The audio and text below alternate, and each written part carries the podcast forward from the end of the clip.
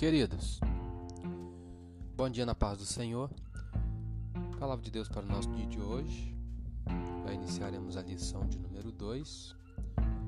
O título é O Reino Dividido. Jeroboão e Roboão. Textuário Provérbios 19, 21 diz: Muitos propósitos há no coração do homem, mas o conselho do Senhor permanecerá.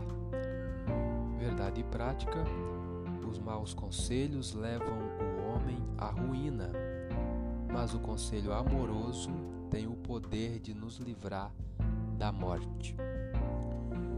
Leitura diária de hoje, segunda-feira. Ouvir sábios conselhos direciona o ser humano para decisões seguras.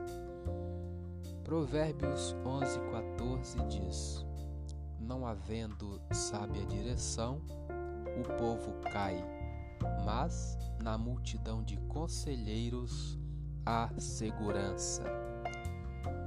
Comentário: Um bom líder necessita e deve utilizar-se de sábios conselheiros.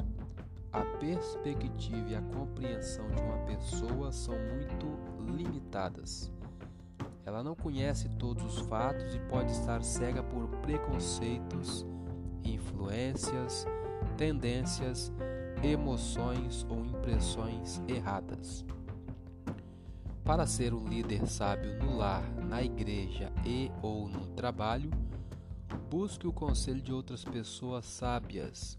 Então, depois que considerar todos os fatos, tome a sua decisão. Pegando uma referência ainda aqui no livro de Provérbios, capítulo 15, 15, versículo 22. Onde não há conselho, os projetos saem vãos mas com a multidão de conselheiros se confirmarão. Comentário: As pessoas que têm visão de túnel, aquelas que estão aprisionadas em uma única maneira de pensar, têm a possibilidade de desviarem-se da vereda correta, porque fecharam a mente para novas opções. Precisamos da ajuda daqueles que podem ampliar nossa visão, nossa perspectiva Busque o conselho de pessoas que o conhecem e que têm uma rica experiência. Tenha bons conselheiros. Esteja aberto a novas ideias e disposto a avaliá-las cuidadosamente. Seus planos serão mais fortes e terão maiores chances de sucesso. Ainda aqui em Provérbios 24, 6 diz: Porque com conselhos prudentes tu farás a guerra, e a vitória na multidão dos conselheiros. Comentário: Em qualquer decisão importante, sobretudo em relação à carreira profissional, casamento, filhos, amizades, pedir conselho não é sinal de debilidade. Tolice é não fazê-lo. Encontre bons conselheiros antes de tomar uma grande decisão. Eles podem ajudá-lo a enxergar melhor suas alternativas e pesar suas escolhas. Agora vamos no primeiro livro de Reis, capítulo 12, versículo 1. Fala sobre o reino dividido que estamos falando. Diz assim: Foi Roboão para Siquém, porque todo Israel veio a Siquém para o fazerem rei.